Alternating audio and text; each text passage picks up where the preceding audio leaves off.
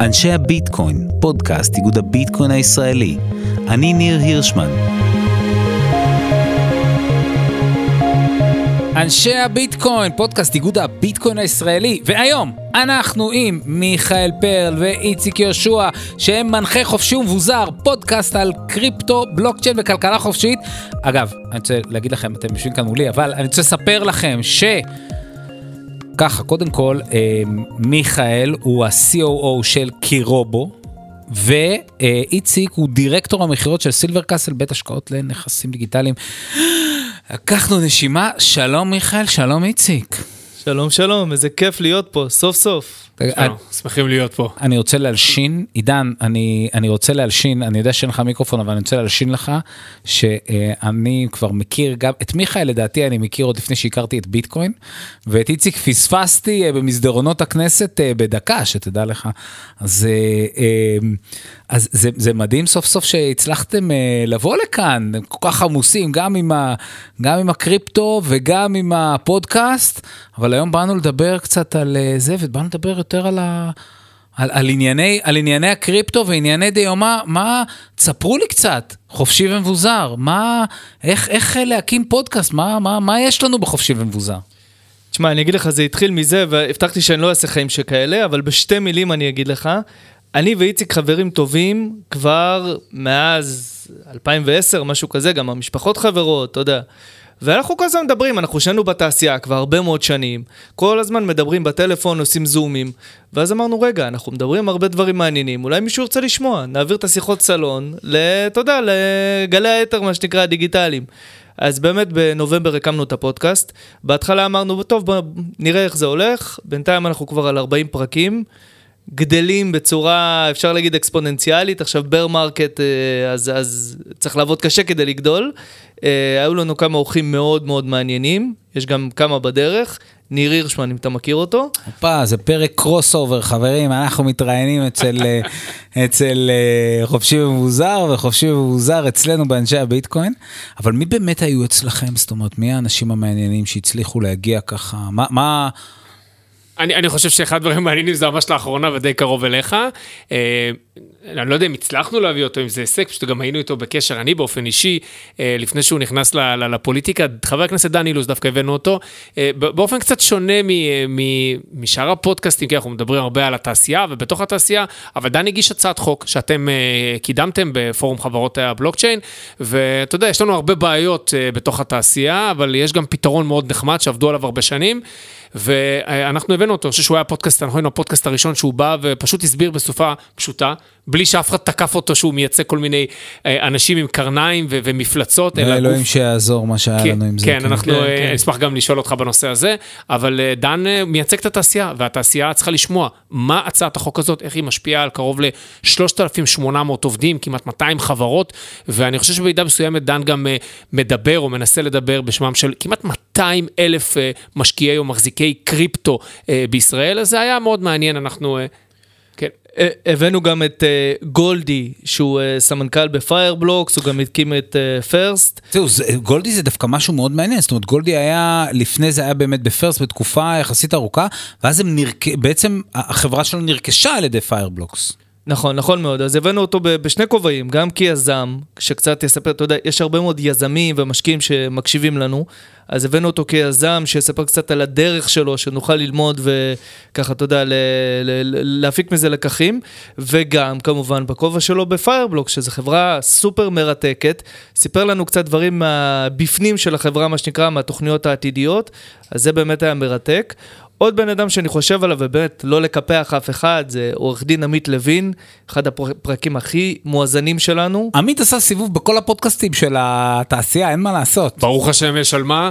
כן. הבחור עבד פה בפרקליטות המדינה, הוא נלחם בפושעים, כן? הוא בפרקליטות מיסוי וכלכלה, היום הוא עובד ב Binance, Binance לא פחות אה, חטפו אותו, והוא מספר לנו מאחורי הקלעים איך מתמודדים עם פושעים, אבל מה שיותר מגניב זה... גוף, הוא מספר, והיום כבר כולם יודעים את זה, איך גופי האכיפה, כולל השב"כ הישראלי, שזה הוא לא אומר באופן אה, רשמי, אבל גופי האכיפה המדינתיים, כולם עובדים עם Binance. עכשיו אני יכול להגיד לך, אני מגיע מ eToro, אה, כשבנינו את הבורסת קריפטו שלנו, אני לא אשכח, אה, מגיע יום אחד בבוקר לעבודה, והמנהל product מראה לי מכתב שהגיע משר הביטחון, חתום, מלשכת שר הביטחון, חתום על ידי בני גנץ, והארנקים הבאים, אסור לעשות להם KYC, ואסור להעלות אותם על הפלטפורמה. אז אמרתי, רגע, מה זאת אומרת? אנחנו עובדים עם, עם, עם השב"כ, אתה יודע מה, עזוב, אנחנו עובדים, חברה ישראלית רשומה פה במקומות אחרים, אבל מה, מה, מה, מה זה אומר? האם עובדים גם עם בורסות אחרות? מה, מה קורה פה? ואז אתה מגלה את המאחורי הקלעים שאף אחד אה, לא ידע, אבל אה, אתה מגלה תוך כדי תנועה שהאמרה הזאת ש-99.9% מארנקי הביטקוין בעולם מנוטרים על ידי גופי אכיפת החוק בעולם. כל מי שחושב, וגם אתה ציינת את זה בעבר, שאתה ביטקוין משאיר עקבות, אתה לא יכול לעשות היום טרנזקציות כי כולם כבר יושבים על זה, אז כל מי שחושב, או כמו שאומרים במיינסטרים מידיה, שביטקוין זה מקום להלבין הון, לא מבין מה באמת קורה בשטח. אבל עוד חלק מאוד חזק אצלכם בפודקאסט זה כל הסיפור של העיסוק באקטואליה, ואני חושב שאולי היה מגניב קצת, אה, קצת לדבר על זה טיפה, כי אני חושב שאנחנו באנשי הביטקוין יותר בדרך כלל נוטים לדבר על דברים שהם קצת יותר לחפור, אבל אם כבר אנחנו כאן, אז בואו בוא נדבר טיפה יותר על, אה, על מה שקורה בזה, ושאתם משקיעים בזה הרבה מאוד זמן בפודקאסט שלכם. כל הסיפור של קרן סל היום לביטקוין, ETF לביטקוין, צובר תאוצה משמעותית מאוד, דווקא בגלל מערכת המשפט האמריקאית? עסקתם בזה הרבה מאוד אצלכם? כן, תראה, יש קרב ענקים מרתק, כן, בין ה-SEC, שהוא מאוד מאוד ניצי. רשות כן? ניירות הערך האמריקאית. רשות הניר... לניירות הערך האמריקאית, עם גרי גנסלר, נראה לי האיש הכי מושמץ בפיד קריפטו שיכול להיות, אה, ובין אה, חברות הקריפטו, שיש לציין, כן, שלא מדובר פה בציד של פושעים, כן, מדובר על Coinbase, על Grayscale, חברות... שמה הן בעצם מנסות לעשות? תראה, כל אחת בתחום שלה, יש גם את הסיפור של ריפל, זה, זה תיקים קצת שונים ו, ו, ו, וזה לא אותו הדבר. בוא נדבר על תעודת הסל, מה הן באמת בעצם מנסות לעשות? תראה, אה, ספציפית גרייסקל למשל, יש לה אה, קרן, אוקיי? שהיא רוצה להפוך אותה לתעודת סל, אנחנו לא ניכנס לכל ההבדלים, אבל היא רוצה להפוך אותה לתעודת סל ספוט. כנס, כנס, כנס, זה פה חופרים, חופרים. אין בעיה, בכיף. אז יש לה כרגע איציק אה, ככה יותר, אה, אה, ב... איציק הביטקוינר פה, כן? אז הוא יוכל להסביר את זה יותר טוב. כן, אני, אני, קודם כל להעמיק על הפרק הזה, אני שולח אתכם לפרק 36 שלנו, שהוא באמת מסביר את ההבדלים. כרגע, מי שקונה מניית GBTC של Grayscale, לא קונה באמת מכשיר שהוא צמוד אחד לאחד לביטקוין. כן. למה? כי כשאתה רוצה למכור את המניה, את מה שקנית, את אותו נייר ערך, זה לא שאתה יכול ללכת ל Grayscale עצמה, והיא תמכור לך את זה בשוק באותו מחיר מול הביטקוין, תעשה לך מה שנקרא redemption. לא, אתה לא יכול ללכת לחברה לעשות את זה, אלא Grayscale שולחת אותך לשוק החופשי. אומרת לך, קח את הנייר, לך תציע בשוק, תגיד אני מוכר במחיר X, ותבדוק מי מוכן לקנות את זה. עכשיו, זה מה שמעשית מנתק את את הנייר הזה, את ה-GBTC, ממחיר הביטקוין. והגרייסקל אומרת, לא, אני רוצה להיות צמודה, תעודת סל, למחיר הביטקוין. עכשיו, so, למה... תעודת סל, רגע, אני, אני רוצה לעשות את זה ככה, תעודת סל for dummies. לצורך העניין, בתחילת המאה ה-20, אני היה כתוב לי על כל שטר של דולר, שאם אני לוקח את השטר של הדולר הזה, אני מקבל איקס גרמים של זהב מממשלת ארה"ב. זאת אומרת שהדולר הוא היה סוג של תעודת סל על הזהב, נכון? אז בעצם מה שהם מבקשים עכשיו זה לייצר כזה תעודת סל, שעל כל תעודה כזאת אני יכול לקבל איקס סטושים, איקס חלקיקי ביטקוין? מה שהם מנסים לייצר זה בעצם לא איזושהי, אה, נקרא לזה מכשיר פיננסי מלאכותי, כן? שהוא, איכשהו יש קורלציה בינו לבין מחיר הביטקוין, אלא הם ממש רוצים לבוא ולקנות ספוט, ממש לקנות עבורך, כדי לא לסבך אותך עם ארנקים וכל הדברים שאני בטוח שהמאזינים שלך מכירים, ורגולציה ומיסוי וכולי, הם נותנים לך את כל המעטפת, הם הולכים וקונים בשבילך את הביטקוין, ואתה יכול לקבל אחד לאחד את מחיר הביטקוין ולעשות רידמפשן בעצם, לבוא ולקבל את הכסף שלך בחזרה ברגע שאתה מזדכה על תעודת הסל הזאת, אוקיי? עכשיו, למה לא נותנים להם בעצם? זה נשמע ממש הגיוני. או, אז זה בעצם, זה, זה, זה מה שאמר בית המשפט. למה? כי בוא, אתה יודע, אפילו אסוציאטיבית, מבלי להבין שום דבר ב, ב, בתחום דיני ניירות ערך והעולם הפיננסי. בסופו של דבר ספוט הוא קשור לאיזשהו נכס בסיס. אתה נתת את הדוגמה של זהב, פה מדובר על ביטקוין. לעומת זאת, כל מיני מכשירים של, הם נגזרים פיננסיים, הם, הם בסוף, אתה יודע, זה דריבטיבס, הם נגזרים של, לא בכדי קוראים להם ככה. זאת אומרת, הם לא, אין מאחוריהם נכס ממשי. אז לפי ההיגיון, משהו שיש מאחוריו נכס ממשי, הוא עושה יותר שכל, נכון? זאת אומרת, הוא, הוא פחות נתון למניפולציות, כי הוא מגובה. לעומת זאת, דברים שהם נגזרים, יותר בעייתיים, נכון? בית המשפט בא ואמר הפוך, אתם כרגע מתעסקים בנגזרים, אבל אתם לא יכולים להיכנס לעולם הספוט. אז, זאת אומרת, סליחה, ה-SEC כן, כן. אמר הפוך. בית המשפט אמר, חבר'ה, זה לא הגיוני. זאת אומרת, לפי ההיגיון, spot אמור להיות יותר בטוח ופחות נתון למניפולציה מנגזר או קרן נאמנות או whatever. ומה בעצם בית המשפט אומר להם? בית המשפט בעצם אומר שה-SEC טעה בגישה שלו. והוא אומר שהגישה הזאת היא doesn't make sense. עכשיו, למה זה כזה, למה זה כזה משמעותי? בשביל, בשביל מה אנחנו צריכים, יגידו לכם אה, ביטקוינרים, עזוב, אני מחזיק את הביטקוין שלי בעצמי, למה זה כזה משמעותי עבור שאר הביטקוין ועבור ביטקוין בכלל? שאלה מצוינת. ולאו דווקא גם עבור, עבור מטבעות דיגיטליים בכלל, אם אנחנו מדברים על תעודות סל, על מטבעות דיגיטליים אחרים. שאלה מצוינת, זה פשוט כמו שמיכאל אמר לך, מכניס הרבה יותר אנשים בצורה קלה, יעילה ובטוחה לביטקוין. כי אם אני כיום צריך ללכת, לשלוח את אבא שלי לקנות ביטקוין, אני הופך את החיים שלו, והוא קנה, הופך את החיים שלו ליותר מורכבים. הוא צריך קודם כל לרכוש ארנק דיגיטלי. ארנק חם, ארנק קר, באפליקציה, בבראוזר, אחר כך צריך לשלוח אותו למצוא פלטפורמה לקנות. האם הוא צריך לקנות אצל ברוקר, בוקר ישראלי או בוקר בחו"ל? לקנות בבורסה, בורסה ישראלית או בוקר בחו"ל. דבר שלישי, הוא צריך להכניס אחר כך את הכסף לבנק, להתעסק עם מיסוי. זו אופרציה מאוד מאוד גדולה שמרחיקה אנשים פשוטים מהביטקוין. שוב, אני לא מדבר בהכרח על אידיאולוגים שרוצים להכניס את זה אה, כי הם מאמינים בנכס. יש הרבה אנשים שרוצים את זה, א', כמכשיר השקעה, כספקולציה, רוצים להיות כחלק מהפורטפוליו של הנכסים שלהם, אחוז, שתיים, חשוף לביטקוין. ברגע שיש תעודת סל, אני יכול לעשות את זה מהבנק. אני יכול לעשות את זה מהברוקר שלי, דרך IBI, אקסלנס, מיטב, איפה שאני לא סוחר. והדבר הזה מכניס מיליארדי אנשים היום בעולם שחסומים היום חסמים היום מלקנות את הנכס הזה. כי מי שיעשה מאחורי הקלעים את כל העבודה, מי שבנה את התשתית לקנות עבורם, לאבטח עבורם, זו BlackRock לצורך העניין, או Grayscale. הם אלה... Paxos. או, כן, זאת, כל, כל, כל, בדיוק, זאת אומרת, החברות הגדולות הם אלה שיפתרו את כל הנושא של custody, של קנייה, של מכירה, של מיסוי. הדברים הכי אלמנטריים שאתה מכיר במניה. כשאתה קונה מניה, מישהו פתר לך את כל הסיפור הזה. עכשיו מבקשים המוסדיים הגדולים בעולם, מנהלי הנכסים הגדולים בעולם, בלק רוק שמנהלת 9 טריליון דולר, פידליטי, 9 טריליון דולר, כן? כמה מדינות מחזיקות assets under management בסדר גודל כזה, כן? יש בערך כמה? שתי מדינות? מה ש... ציינו, נתנו את הנתונים האלה אצלנו בפודקאסט. Fidelity, מנהלת ארבעה וחצי אה, אה, טריליון דולר. אה, מי עוד שם?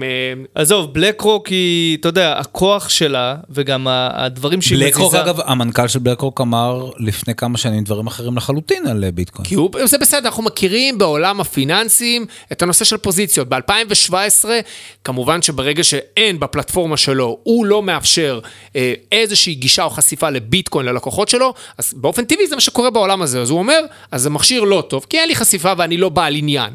היום, כשהוא בנה את התשתית שלו, אז לארי פינק, אחד האנשים החזקים בעולם, לא בארצות הברית, בעולם, עם חברה פרטית שמנהלת 9 טריליון דולר, שהיא הדלת המסתובבת של הבית הלבן, שאיכשהו תמיד בכירים בבית הלבן, או עובדים בבית הלבן וחוזרים אחר כך ל BlackRock, או עבדו ב BlackRock, ואחר כך עובדים ב administration, היום הם בעלי עניין, והם באים אומרים לך, שכן, זה נכס שנכון להחזיק אותו באיזושהי צורה בפורטפוליו שלך, בין אם אחוז או שתיים, כמו שאמרה JP, או במספרים אולי אפילו טיפה אה, יותר גדולים, כן מיכאל? כן, כן, רק פאנ פקט, זה לא רק כמה כסף היא מנהלת, יש לה equity בכמעט כל חברה ציבורית בארצות הברית. זאת אומרת, תחשבו על ההשפעה ש... ל BlackRock, יש equity כמעט בכל חברה ציבורית בארצות הברית. מה זה, היא תעודת סל? לא, לא, לא, לא תעודת סל. לא, אבל לצורך, לא, בסדר. מעשית, מעשית, BlackRock היא סוג של תעודת סל. רגע, בוא נספר על תעודת סל. על מדד המניות. היא עשתה, בוא נגיד, BlackRock, קצת היסטוריה על BlackRock, כן? לארי פינק, את הפוזיציה הראשונה שלו, באמת המרכזית, הוא אה, בנה כשהוא נכנס לבלקסטון, כן, גם חברה עצומה, אחת ממנהלות הנכסים הגדולות בעולם, של שוורצמן, מאוד ממליץ לקרוא את הספר שלו, יש עכשיו גם בעברית, ביוגרפיה על חייו. הוא עוזב את בלקסטון ומקלים את בלק רוק באמצע שנות ה-90. בלק רוק, את הקריירה שלה עשתה, את הכסף הגדול שלה, על מה היא עשתה? על מה היא עשתה? על תעודות סל. ב-20 שנה האחרונות, שים לב לנתונים האלה, זה הנה אצלך באנשי הביטקוין, אתה בטח מכיר את הנתון הזה, או אם לא, תכיר. לא מכיר, בשביל זה אתה כאן. אוקיי, תקשיב לנתון המעניין הזה.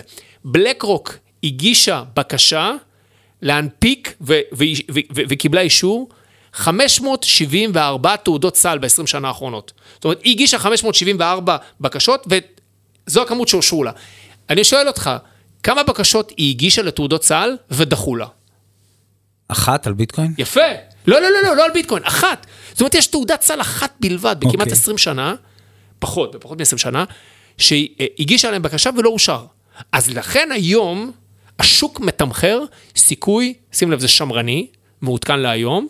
מה, אנחנו אה, אמצע ספטמבר? לא, לא יצאת השקעה כמובן. כמובן, השוק מתמחר 75 אחוז אישור של ה-ETF של בלק רוק. עד סוף השנה הזאת. אתה מבין? זאת אומרת, עזוב, אנחנו יכולים להגיד לך, אנחנו, אנחנו אומרים לך, אתה יודע, בסוף אנשים שטיפה קוראים ומתעניינים, אנחנו על, לדעתי האישית, לא המצאת השקעה, אנחנו על 99 אחוז אישור של ה-ETF על הביטקוין. עכשיו, של בלק רוק. עכשיו זה קצת כמו, זאת אומרת, בוא שנייה אחת רק, רק נפרוט את זה לפרטים. זאת אומרת, אם עד היום יש לנו נניח קהל יעד פוטנציאלי ל, אה, לביטקוין, למטבעות דיגיטליים בכלל של נניח 100 מיליון, 200 מיליון, אולי חצי מיליארד איש בעולם, זה אומר... 300 ש... מיליון ארנקים. של... בסדר, 300 מיליון ארנקים, אבל כאילו אנחנו מדברים... הערכות על 50, בין 50 ל-100 מיליון אוקיי, מחזיקים. אז אנחנו מדברים על... אנחנו קופצים במכה אחת לחצי מיליארד ברגע שהדבר הזה מאושר. תראה, אחד הנרטיבים החזקים, עוד, עוד מימי קדם של, של הביטקוין ואחרי זה של שאר המטבעות, זה שמספיק שכל הקרנות הגדולות וכל ה asset managers יעשו diversification של אחוז אחד, כלומר ישקיעו אחוז אחד מכל הפורטפוליו שלהם בקריפטו, כדי שהתעשייה הזאת פשוט תתפוצץ. אבל הם שחקנים מתוחכמים, הם יודעים לעשות זה גם היום. לא, נ- נכון, אבל תחשוב על זה שבסוף הם מנהלים כסף של אחרים. עכשיו, ביום שתהיה דרך חוקית וגם נוחה, כמו שאיציק אמר, להשקיע בביטקוין לצורך העניין, או באיתריום, או בכל מיני אה, מכשירים פיננסיים אחרים שיהיו, התעשייה הזאת תתפוצץ. עכשיו, דרך אגב, משקיעים בנכסים אחרים, משקיעים בנפט, משקיעים בתירס, משקיעים בחיטה, אבל לביטקוין יש את ה brand. אתה מבין? זה, זה, זה, זה שונה. רוצה, בוא ניתן לך קצת אה, נתונים. קודם כל נשווה ל-ETF של הזהב. בשנת 2004, אושר ה-ETF הראשון על הזהב, גם, okay. אוקיי. BlackRock לדעתי. מה קרה למחיר הזהב מ-2004 עד להיום? רגע, אז BlackRock צריכה להחזיק, אם, אם BlackRock עשתה ETF על זהב, אז היא צריכה להחזיק איפשהו במחסן זהב? היא צריכה להחזיק את נכס הבסיס כמובן, וזה בדיוק הסיפור על ביטקוין, זה הרי בדיוק העניין עכשיו. מישהו מעמיס ביטקוין בכמויות, יכול לראות את זה בבורסות, יכול לראות את זה בארנקים. מי שעוקב און-צ'יין רואה, קורות תנועות מאוד, מגמות מאוד מעניינות, אתה יודע, אני מגיע מבית השקעות, כן, אני יושב עם הסוחרים, אנחנו רואים את הנתונים האלה. יש תנועות, מה שנקרא טקטוניות של ארנקים גדולים שצוברים עוד ועוד ביטקוין, שאנשים לא יודעים מי הם. הספקולציה מדברת עכשיו או על בלק רוק עצמה, או מוסדיים גדולים אחרים, שאו גם, אה, כמו אה, קטי וודס לצורך העניין, כן, ארק אינבסט, שביקשה גם היא לקבל ETF על הביטקוין, או מוסדיים אחרים שמבינים שאוקיי, תכף יהיה פה גל של כסף, אנחנו צריכים חשיפה. מילה על המוסדיים, אני עובד בבית השקעות, שאני פונה למשקיעים כשירים ולמוסדיים, זאת אומרת, אני עובד עם קרנות בעולם, אני יכול להגיד לך שהדבר הזה טרף את הקלפים. אני דיברתי עם 80 קרנות גידור קריפטו בחמישה חודשים האחרונים. Mm-hmm. 80 בלפחות שיחה אחת. 80 קרנות שעשיתי לפחות שיחה אחת, חלקם עשיתי יותר מכמה שיחות. אני יכול להגיד לך שהסנטימנט מפברואר האחרון השתנה, אבל מה שקרה מאז BlackRock, זה הבנה ברורה שצריך להיכנס למשחק, וכל מי שכיום הוא asset manager בקריפטו, וקצת ישב על הגדר וקצת המתין, כל הספקות שעוד איכשהו טיפה היו, ואין לתעשייה הזו ספקות, נמוגו. כולם מחפשים להיכנס לפוזיציות כי מבינים שה-ETF זה, אנחנו נמצאים במצב הכי קרוב אי פעם שהיינו לאישור של הדבר הזה, ולהפוך את ביטקוין למיינסטרים. אה, עכשיו, אה, צריך להגיד שבעצם הרשות ניירות ערך האמריקאית עושה מנסה בעצם לעשות בתקופה האחרונה סוג של רגולציה באמצעות אכיפה, אבל אנחנו רואים, זאת אומרת, היא אומרת, אה, אין לי כללים חדשים, הכללים היחידים שיש לנו לש, לשוק הזה של ניירות ערך הם כללים משנות ה-30 של המאה הקודמת. אגב, תקופה שלא רק לא היה באינטרנט, גם החשמל לא היה מי יודע מה נפוץ בה. אמ, ואני, במקום שהמחוקקים ייצרו כללים חדשים, אני הולכת ותובעת. אבל בית המשפט בארצות הברית, לא כל כך משתף איתה פעולה, ואנחנו רואים את הסיפור הזה גם מתפוצץ להם לא רק בסיפור הזה עם ה-ETF שדיברנו עליו עכשיו, אלא גם עם מטבע בשם ריפל. כן. תראה, ריפל, בסופו של דבר, הכל קשור בהכל, כי כמו שאמרתי בהתחלה, ה-SEC, הרשות לניירות ערך האמריקאית, היא מאוד ניצית. יש פה גם הקשרים יותר רחבים פוליטיים של רפובליקנים מול דמוקרטים, ותפיסות של אתה יודע, כלכלה חופשית מול, אה, אתה יודע, יש לא, לך... וגם, וגם יש איזושהי התנפצות גדולה מאוד של אה, אולי אשליה שהייתה להם. אנחנו צריך, לא צריך, אה, צריך להזכיר כאן במקום הזה שה-SEC שיתפה פעולה בצורה מאוד חזקה עם FTX ובעיקר עם סם בנקמן פריד. ושסם בנקמן פריד, לפחות על פי מה שאנחנו קוראים בתקשורת, היה מאוד מקורב לגארי גנסלר מה-SEC. פתאום הוא רואה שהגולדן בוי שלו, שהוא שיתף איתו פעולה ושקידם איתו רגולציה, הוא רמאי, שקרן, גנב, שאחרי זה עוד בטיפשותו ויהירותו גם סיפר לכל העולם שהוא רימה את גנסלר, רימה את ה-SEC, רימה את כולם, והכל כדי לגנוב את הקופה. בעזרת השם יושב בכלא להרבה שנים. תראה, יש פה הרבה מאוד תיאוריות קונספירציה, אני תמיד אומר שחלק מתיאוריות הקונספירציה לפחות נכונות, אתה יודע, בכל דבר.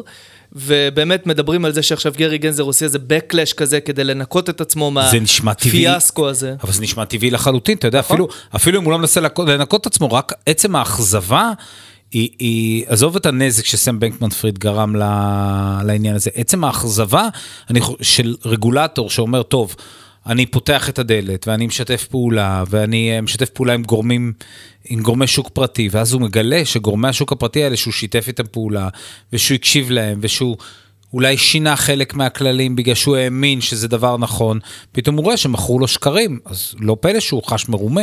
כן, אבל אתה יודע, למען היושר צריך להגיד שהסיפור של ריפל התחיל להתגלגל הרבה לפני הסיפור של, אה, של SBF ו-FTX וכולי. אוקיי, אז וב... מה קרה בריפל באמת? בדיוק. עכשיו, בריפל בסוף בסוף...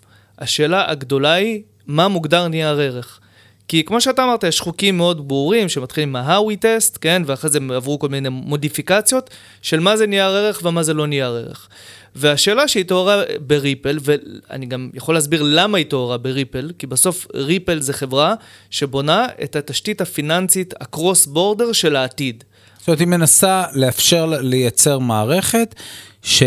מבצעת העברות בנקאיות בין בנקים לבנקים, דבר שעד היום הוא מאוד מסובך. נכון, עד היום הוא מאוד מסובך, ויש כאלה שיאמרו שטוב שזה מסובך, זאת אומרת שיש אינטרס לממשלות שזה יהיה מסובך, כי אז הם יכולים לשלוט בזה, אז אפשר להטיל סנקציות. אתה יודע, בסוף הסחבת הזאת היא טובה לכל מיני שחקנים. ריפל באה ואומרת שהיא רוצה לעשות disruption לזה, ובעצם להיות הקרוס בורדר, אה, אתה יודע, המשאיות שהולכות להסיע את הכסף ברחבי העולם. ולא בכדי התחילו מריפל, ולא מאיזושהי, אתה יודע, איזה פרויקט דיפיי. והשאלה פה האם מטבע ה-XRP שלה, שזה מטבע שהונפק, הוא נמכר גם בכל מיני רמות, נמכר למשקיעים כשירים, נמכר בשוק הכללי, אה, גם ניתן כאיירדרופ, מי שלא יודע, איירדרופ זה פשוט לחלק כסף, מה שנקרא, מהשמיים. ובסוף, אה, ה-SEC טען שכל זה מגדיר אותו כנייר ערך, ועוד ועוד נגזרים של דיבידנדים ודברים נוספים. וזה בעצם אה, משהו שהתנהל במשך שנים בבתי המשפט, ובסוף בסוף ה-SEC כמעט בכל הסעיפים שדיברתי עליהם, הוא נכשל. זאת אומרת, בית המשפט החליט לטובת XRP. עכשיו, זה עדיין לא חלוט, כי יש דיבורים על זה שהולכים אה, לערער, ואולי הולכים גם, אה, ב, אתה יודע, בערעור אולי ההחלטה תשתנה, וזה גם נכון רק למטבע הזה, כן, כמובן שכל מקרה הוא לגופו, אבל ה-SEC קיבל מכה קשה לגישה שלו שאומרת, הכל נייר ערך. עכשיו, רק שנסביר, מה זה, אם הכל נייר ערך, זה אומר שחברה כמו Coinbase לא יכולה להתקיים. במה היא תסחור? זאת אומרת, אם כל המטבעות מלבד ביטקוין, אז היא תהפוך להיות ברוקר של ביטקוין, אתה יודע. זאת אומרת, מה שמעניין בעניין הזה, זאת אומרת ש exchange ים ברחבי העולם לא מוכנים לסחור ב, אה, לא מוכנים להעלות לפלטפורמות שלהם מטבעות שהם לא יכולים, לא, לא מקבלים, אתה יודע מה, לא ננסח את זה על דעת השלילה. אם אתה נייר ערך, אתה לא יכול להיכנס לפלטפורמת אה, קריפטו. זאת אומרת, לצורך העניין, אם אתה רוצה להיכנס ל exchange של אה, קריפטו, אתה צריך לספק חוות דעת שהמטבע שלך הוא בהחלט לא נייר ערך. נכון. למה? כי הבורסה בסוף לא יכולה, לא רוצה להיחשב כפלטפורמה שעושה מסחר בניירות ערך, כי גם לזה יש רגולציה בפני עצמה. זאת אומרת, Coinbase לא קיבלה את הרגולציות, אגב, היא לא יכולה לקבל, כי mm-hmm. לא קיימת רגולציה למסחר בניירות ערך דיגיטליים. היא ביקשה. יש להם את המשאבים, יש להם את העורכי דין הכי טובים בעולם, אבל ה-SEC סירב פעם אחרי פעם. אתה יודע, אנחנו, זה הכל קשור בהכל בסוף, אבל גם Coinbase עכשיו בקלחת משפטית. זהו, כי גם, גם Coinbase חטפה תביעה מה-SEC וגם Binance חטפה תביעה מה-SEC. זאת אומרת, אנחנו רואים כאן שממש יש כאן סדרה ארוכה של צעדים, שיש uh, כאלה שמכנים אותם crypto crackdown, כאילו מישהו מנסה ב-SEC לסגור את ענף המטבעות הדיגיטליים בארצות הברית. אני לא יודע אם הוא מנסה לסגור, אבל אנחנו דיברנו על זה, קיימת, קיימת uh, תיאוריה uh, שבשנה האחרונה, מה שעשתה, מה שעשה הרגולטור האמריקאי בממשלת ארצות הברית, כמעט בבת אחת, תשים לב שהיה קרקדאון, הן על הבנקים האזוריים, הבנקים הקטנים, כן, סילבר גייט, סיגנצ'ר, כן, בנקים מאוד גדולים של עולמות הקריפטו, על exchange ים, כולל הילד הטוב והחביב של הממשלה האמריקאית, Coinbase, כן, כמעט בבת אחת, ובמקביל, מה קרה? אנחנו רואים שיש עכשיו דיבור על תעודת סל על הביטקוין. אצל המוסדי הכי גדול בעולם, בטח הכי גדול בארצות הברית, שיודע איך לעבוד עם הרגולטור האמריקאי, שהרגולטור האמריקאי מכיר אותו, שמספק חלק מהעובדים, הלוך ושוב, כמו שאמרנו, הרגולטור בדלת המסתובבת, וגם המערכת הבנקאית מתחילה להיערך לקליטת ופתיחת חשבונות בנק, ואולי להנפיק stablecoins, וכל זה קורה כשבמקביל כל אותם שחקנים קטנים נגיד כמו Signature Bank, כן? בוא ניקח אותם כדוגמה, שבמשך, אתה יודע, קרוב לחצי עשור, עשור, עשו רווחים חזיריים על עולם הביטקוין, וזה כאילו באו כל ה-JP וכל השחקנים הגדולים בליגת העל ואומרים, טוב, חבר'ה, אה, עשיתם כסף נחמד, עכשיו תפנו את המגרש ותנו לילדים הגדולים להיכנס. אבל הילדים הגדולים נכנסים ומנסים לרכוש market share, לא בתחרות, לא בתחרות הוגנת, כמו שמקובל בשוק חופשי קפיטליסטי אמיתי, אלא על ידי כוח, על ידי מרפקים, על ידי רגולציה. וכאילו, תשים לב לסמיכות של האירועים, mm-hmm. כמו שאתה ציינת, כן. הן על ה crackdown, על Coinbase, Bittrex, Binance US, Signature Bank, Silvergate Bank, כל השחקנים שדרכם כן יכולת לפעול בשוק האמריקאי ולתת שירותים לשוק האמריקאי, אני עבדתי בחברות שנהנו וקיבלו אה, שירותים מהשחקנים כן. האלה, בבת אחת, בפרק זמן שהוא נראה ממש צירוף מקרים, כולם המחוקק מגיע למעלה עם גרזן ומשתיק אותם, אבל מה שנקרא המחוקק אומר, רגע, אני לא נותן רק מכות, הנה אני זורק לכם משהו, אני בדרך כנראה, אולי, פתאום מגיעה... אה, בלק רוק ועם תשתית מוכנה. היא גם נותנת ב-136 עמודים שהיא הגישה על התעודת סל, היא מסבירה, אני ומיכאל הקראנו את זה בפודקאסט שלנו, היא מסבירה איפה היא מחזיקה ואיפה היא עונה על הכאבים של ה-SEC. איך היא עושה לצורך העניין קסטדי, איפה היא קונה, איפה היא מאפשרת טרנספרנסי לרגולטור לבקר אותה. ופתאום בא SEC, לא עושה קולות אוטומטית שאני לא אתן להם אישור, אלא אתה רואה המון אופטימיות בשוק. אה, כן. לא, לא, אבל פה יש איזשהו, אה, נקרא לזה, פה, פה אנחנו קצת, אה, דרכנו קצת נפרדות, כן? כן. כי איציק, למשל, הוא, אתה יודע, הוא אומר מצוין, זה טוב לביטקוין, המחיר של הביטקוין יעלה, האמונה בביטקוין תתחזק וכולי. אני חושב שהאישור הזה של ה-ETF, הוא, הוא, אתה יודע, הוא, הוא בסוף בא, בא לברך ויוצא מקלל. כי בסופו של דבר זה מעביר את כל השליטה על הנכס לידי הגופים הפיננסיים הגדולים. אז מה עשינו בזה? מה עשינו בזה? זאת אומרת, יש לך קרקדאון על הקריפטו האמיתי, כן? הביטקוין, כל נכס הבסיס הולך לשכב, אני אומר במרכאות, במחסנים, במחסנים. של בלק רוק. אז מה עשינו בזה? רצינו לבנות כלכלה חופשית ומבוזרת, ובסוף אנחנו משתעבדים לבלק רוק וממשלת ארה"ב ו- וכל השאר. תגידו, אה, דיברנו הרבה על אה, ממשלות, ואתם שניכם בעצם התחלתם מהפוליטיקה, אז א- איך עושים את הדרך? זאת אומרת, אני יודע איך אני עשיתי את הדרך הזאת מהפוליטיקה ל, ל, אה, לאזורים האלה של ביטקוין וקריפטו, אבל איך, איך, איך אצלכם זה כאילו, איך, א- א- איך החיבור הזה עובד? אה, אני אגיד לך על עצמי, אני, אחרי, אה, אח- אחרי שנפגשנו בכנסת, אני עבדתי בכלכליסט. אני הייתי כתב ועורך בדסק החוץ, ושם אני בעצם נחשפתי לעולם הזה של הפינטק, וקצת לעולם של הקריפטו, ואני זוכר, אני חושב שזה היה ב-2013, הייתי מגיע לכנסים שמני היה מארגן, mm-hmm. שזה, אתה יודע, לא נעים להגיד, היו ארבעה חנונים בחדר, וחילקו לך, אני, אתה יודע, ארנקי נייר של ביטקוין, ב- והתחננו שתיקח, בדיוק. כן, ואני קצת הייתי סקפטי אז. לקחת כפרה. אה, אני לא... לא צריך. להגיד. כן, אני לא אגיב. אה, וזהו, ואתה יודע, ומאז נחשפתי לעולם הזה. מני, אם אתה שומע את זה, תבדוק אם מיכאל פדה את הארנק נייר. נו. אה, לקחתי אותה צטלה. ואתה יודע, ואז נחשפתי לעולם הזה, ובעצם התחלתי להתגל- להתגלגל בעולם הפינטק, ואז לאט לאט שהתעשייה בארץ התחילה לקום ולהתעורר, אני התחלתי לעבוד עם התעשייה. בהתחלה, כ...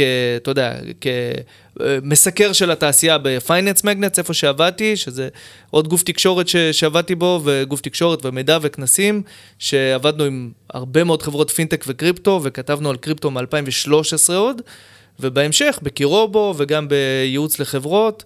אז אה, בסך הכל מתגלגל בעולם הזה הרבה מאוד זמן, ואני חושב שהתעשייה הזאת, אתה ציינת שהתעשייה הזאת כרגע היא יחסית קטנה, אבל אני חושב שגם בישראל וגם בעולם, התעשייה הזאת תצמח בצורה אקספוננציאלית, ואני חושב שמי שמהמר על התעשייה הזאת, גם ברמת הקריירה שלו, הוא בסוף יצא נשכר. איציק? אני כשסיימתי את אה, דרכי בכנסת, אז אה, הלכתי אה, לעבוד עם גל קייקשטיין מ- GKI Group, אה, אחד הבעלים של, של, של, של Final, חברת algo trading, עבדתי, הקמתי למעשה את שדולת ה... בגלל שהגעתי מה, מהכנסת, הקמנו את אה, שדולת אה, הסטארט-אפים, ו...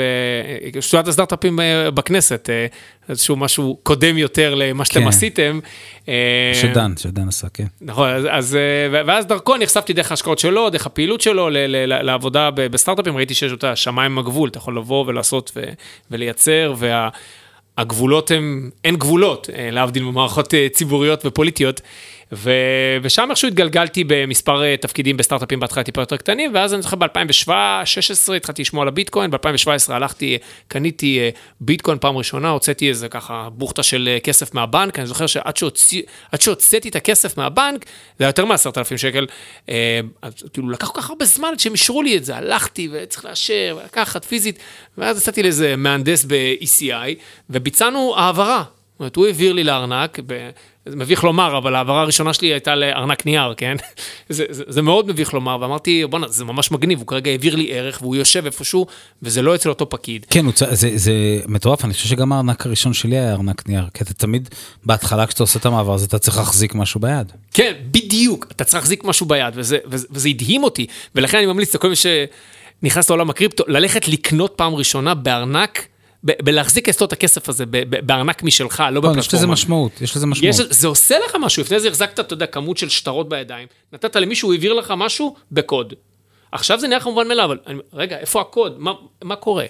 וזה הדהים אותי, ואז אה, אמרתי, אוקיי, זה, זה, זה משהו מעניין, ואז ראיתי, היה משרה פנויה בחברת אה, בת של Fingenom, חברת אה, algo trading, הם הקימו crypto brokerage, היה להם market maker, אמרתי, אוקיי, זה מעניין אותי וכולי, אה, הגשתי. אה, שוב, לא היה, היה לי רקע, אתה יודע, מסחרי בתפקידי uh, growth כאלה בסטארט-אפים, אבל לא, לאף אחד לא היה רקע בקריפטו, אני פשוט הבנתי טוב את החומר כי למדתי. ואני יכול להגיד לך שבאותה תקופה, אני גם עושה, ישבתי שם בדסק כרטיסים, מה שאפשר לקרוא לזה ככה, אז כל ההנפקות, אתה יודע, אחר כך הכי גדולות עברו לי בין הידיים, אה, פולקדות, ואני יודע כמה בשלוש סנט, אה, קוסמוס. תקופת ו- ה-ICOs. כן, בתקופה, לא, בתקופה של הקריפטו ווינטר של 2018-2019, שקמו חברות אמיתיות. כן, שהיום שגם קיימות. חברות תשתית בעיקר. כן, ותוך כדי תנועה, אתה יודע, בתעשייה, תעשייה קטנה, הכרתי את אה, תומר ניב, שהיום הוא באנטר קפיטל, אה, כן. והוא היה בזמנו, הוא הקים, הוא היה זה שהיה אמור להקים את הקריפטו, את ה... אה, באיטורו, כן. את איטורו איקס, אה, היינו באיטורו איקס, והיום אני בסילבר קאסל, בית השקעות נכסים דיגיטליים. אז זהו, אבל יש איזושהי השקה, אני חושב. אתם יודעים, אני דווקא בגלל שאני כאילו מגיע מהאזורים האלה, אני כן מרגיש שיש, שלאנשים שמגיעים מה, מהמדינה, יש להם יותר איזשהו משהו שמתחבר להם נורא חזק לתוך העולם הזה של מטבעות דיגיטליים, בגלל שקצת כמו שאתה, כשאתה נמצא במדינה אז אתה רואה קצת, השתמשתם בביטוי אה, איך עובד מפעל הנקניקיות, אבל אתה תכלס, אתה, אתה רואה דרך זה. זאת אומרת, אתה רואה נניח הצעת חוק, אז אתה יודע להבין מי כתב את הצעת חוק, אתה לא יודע תמיד מי עומד מאחורי האינטרסים, אתה יודע מי כתב את הצעת חוק, למה היא הוגשה, איפה היא נראית, אתה, אתה יודע להבדיל בין הרבה הרבה הרבה דברים, ואתה כאילו, יש, יש איזשהו משהו שכולם קוראים עיתונים, כולם רואים אה, חדשות 12 או whatever אה, כאן בערב, בחדשות, כולם קוראים ynet, אבל אתה, כשאתה קורא את הכתבה ב ynet, אתה מבין איזה משהו אחר, רק בגלל שהיית במערכת הפוליטית. ואני חושב שכאילו מתי שאתה, ש, שיש, שיש לנו איזה, שנוצרת אצל הבן אדם איזושהי תחושה דומה לגבי כסף, ברגע שהוא מתחיל להתעסק עם מטבעות דיגיטליים. כן. שמע, אני אגיד לך, אני, אני אישית, אני חושב שגם איציק יסכים איתי, אנחנו באים בזה גם מאוד מהצד הליברלי-כלכלי. כלומר, המערכת שלנו, וזה תמיד מפליא אותי איך בישראל, שכל כך מתלוננים על העמלות של הבנקים, ומתלוננים על יוקר המחיה, אף אחד לא חושב, לפחות להתעניין בזה שיש גם איזה מערכת פיננסית מקבילה, או אולי שתאתגר את זה. אני מסתכל על זה מהצד הזה. זאת אומרת, אתה, אתה מדבר על, על העולם הפוליטי, שאתה קצת מבין על מאחורי הקלעים. אני מאוד רוצה להבין איך הכסף שלנו עובד, ויותר מזה, איך הוא יכול לעבוד, ואיך הוא צריך לעבוד. וצריך להסתכל קדימה. כי כל הבשורות הגדולות, אתה יודע, אנחנו לא, אנחנו יושבים פה אה, בפודקאסט, כן? זה לא היה קיים עוד כש... אנחנו חבר'ה די צעירים, עוד כשאנחנו היינו ילדים, זה לא היה קיים, לא נכון. היה אינטרנט, לא היה כלום. ככה זה קרה. האימייל וכל התעבורה הזאת ברשת, גם זה יגיע, אתה יודע, תחבר את זה גם לעוד בשורות כמו AI וכולי. בסוף המהפכה הזאת תגיע, ואנחנו ה-early adopters, ואנחנו נבין איך היא תהיה בנויה, ואנחנו גם אולי, בעזרת השם, נוכל להשפיע עליה ולעצב אותה. אני, אני רוצה דווקא, אולי אתה תתחבר לזה. אני, אחת הסיבות שגם אני אוהב לעשות את הפודקאסט הזה, זה כי אנחנו באנו ואמרנו שאתה דווקא מאוד ידעתי להתחבר לזה, הצורה שבה מתווכים לציבור חדשות, או כל נושא כמעט, אה, כשאתה מגיע מתוך המערכת הזאת, אתה מבין, אתה יכול להבין את טביעות האצבע. בין סוג הכתב, סוג העיתון וכולי. ו- ואני, מאוד הטריד אותי ואותו, בצורה שבה מתווכים את הקריפטו, את הבשורה האדירה שלו. כשאתה לומד את הקריפטו, כשאתה קורא את ה-white paper הזה, אתה אומר, את הביטקוין, אתה אומר, זה מדהים. למה הציבור יש לו פרספשן כזה אחר? ואז אתה הולך אחורה, אתה אומר, אוקיי, מי מתווך ואיך מתווך? וכשאני רואה את הכותרות בכל העיתונים הגדולים בישראל, אני אומר, כל כך מבאס אותי, שבשורה כל כך חיובית, מתווכים בצורה כזו שלילית. אני בשנת 94, זוכר שאבא שלי חיבר אותנו לאינטרנט. והיינו ילדים, והיינו עושים את הפרי צ'אט, אני זוכר, היינו עובדים אחד על השני, על חברים שהיינו מתחברים, שכל אחד הוא דמות אחרת, אבל האינטרנט אפשר לנו להתחבר, פתאום לדבר עם אנשים מקנדה, אני זוכר, היינו ילדים בני עשר, מדברים עם אנשים מקנדה, ואחר כך מתלהבים לדבר על זה בערב. ו- ואני זוכר שבאותה תקופה, אבא שלי אמר לי, זה ישנה הכל. זה ישנה הכל. אז אמרתי, אבא, למה לא מדברים על זה בחדשות, בטלוויזיה? הוא אמר, עזוב, הם לא מבינים והם גם לא רוצים להבין, זה מפחיד. ו- ואני אומר לעצמי, אני נחשפתי בצורה כל כך יפה ומעניינת ותמיד חיובית על הבשורה הזאת, ומאז האינטרנט, מאז שנות ה-90, לא היה משהו חיובי וכל כך דיסרפטיב על החיים שלנו, כמו בשורה של שינוי הכסף. ושוב, עוד פעם, מתווכים אותו בצורה או מאוד שלילית, או בצורה מאוד רדודה. זה אחת הסיבות שאנחנו, הפודקאסט הוא שבועי, הוא פעם בשבוע, והוא מספר בקצרה על מה חשוב לדעת. מה קרה, אבל מעיניים של מי שנמצא בתעשייה, ולא עיתונאים שהם, with all due respect, לא כל כך מכירים לעומק את, ה, את מה שמסקרים, אבל דעתם מאוד נחרצת של חלקם. אני רואה שאתה מחייך, אנחנו פחות או יותר מדברים או חושבים, כנראה, אנשים. כן, על אותם אנשים. כן. איציק יהושע, מיכאל פרל, אנשי חופשי ומבוזר, הפודקאסט המתחרה שלנו. סתם, סתם, תקשיבו לחופשי ומבוזר. יש מספיק מקום לכולם. תקשיבו לחופשי ומבוזר, תקשיבו לאנשי הביטקוין, הכל בסדר. תודה רבה שהייתם איתנו כאן היום, וזה לא הפעם האחרונה, אתם תבואו לכאן עוד, זה ברור לחלוטין. תודה רבה. שאירחת אותנו. תודה רבה, ניר. אנחנו היינו אנשי הביטקוין, פודקאסט איגוד הביטקוין הישראלי. אפשר למצוא אותנו בכל הפלטפורמות, אבל תיכנסו לאתר איגוד הביטקוין הישראלי, יש שם אה, את הלינק לקבוצת הוואטסאפ שלנו של העדכונים, ותנו לנו איזה, אם אתם כבר בספוטיפיי או משהו כזה, תנו לנו איזה ביקורת על הפודקאסט, שנשמע אתכם קצת. תודה רבה מיכאל, תודה רבה איציק.